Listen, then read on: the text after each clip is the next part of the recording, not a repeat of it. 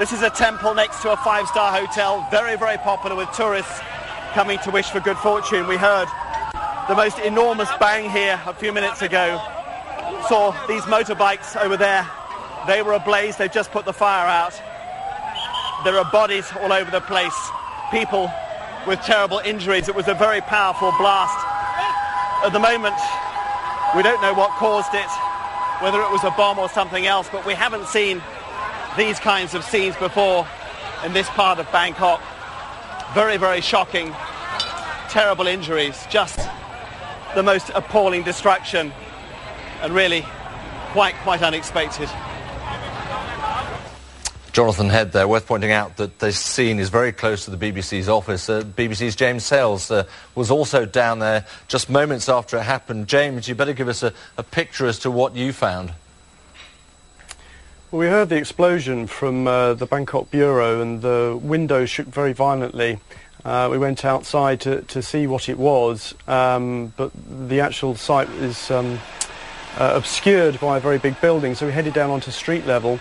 And as we got down there, you could smell um, cordite. Uh, it smelled like explosives um, as we kind of entered the scene. And uh, as we got closer, and it is literally about 30 metres, 50 metres away from where uh, the Bangkok Bureau is located. Um, and there were unfortunately lots of uh, body parts. There was a guy whose um, torso uh, remained. He'd body had been severed. Uh, and I walked closer to where the Erawan shrine is, um, which is where I, I, understand that the explosion happened. Um, and uh, as I walked in, um, lots and lots of dead bodies, unfortunately. Um, I counted at least nine. Um, and uh, there were, and there are, a lot of the time, lots of tourists in that location. It's a very, very popular part of town, particularly with Chinese tourists. Um, and uh, whilst I was there, um, I, I, brought some first aid uh, equipment and was able to, uh, to, to, administer some first aid because uh, a lot of the paramedics hadn't arrived on the scene at that stage. Um, and so uh, I administered CPR to one uh, Chinese gentleman in his 40s um, who I, I, I, doubt made, made it, unfortunately, I don't think. Um, but uh, it, it, really was a, a, a truly devastating scene um, and something that you just do not see in, in downtown Bangkok. Um, and so there's lots and lots of very, very shocked people yeah. here tonight. I, I'm, I am sure you are among that number, James, given what you've, uh, you've seen as well. But th that is the point, isn't it? You, you are describing what we might expect to hear from Baghdad on any other day of the week. But this is a part of the world where it, it's chaotic and mayhem because no one, no one saw this coming.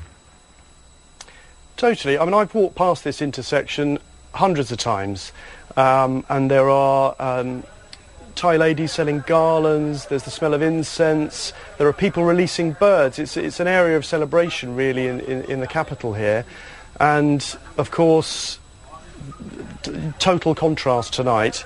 Um, and, uh, and so many people who've been caught up in it, who, um, you know, perhaps are visiting here, but having said that, there were also normal Thais. I mean, there was one lady um, who um, I administered some to first aid to, and, and, she was obviously an office worker. She'd probably come to the shrine after work, um, and, and, also caught up in this. So, you know, there's there's lots of Thais who who unfortunately have um, been caught up in this awful incident tonight. Yeah. James, thanks very much indeed. Well, with me uh, here in the studio is the BBC's uh, Nga Pham, the uh, BBC's East Asia reporter. Of course, you spent a lot of your time there, Na, so I'm sure it's upsetting for you too. It's a, a route I know you said earlier you, you, pass it every day on the way to uh, on the way to work.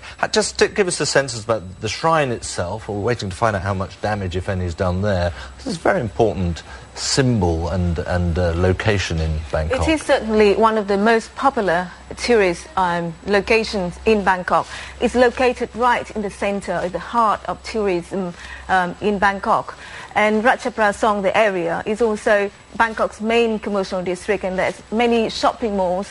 Um, the Erawan shrine is so popular that the hotel next door actually is called the Hyatt Erawan. Mm. So every day I pass um, uh, the, the shrine, I see busloads of tourists coming in. They all stream to the shrine to make prayer because it is considered very auspicious um, for Chinese uh, tourists especially. They all go there and pray.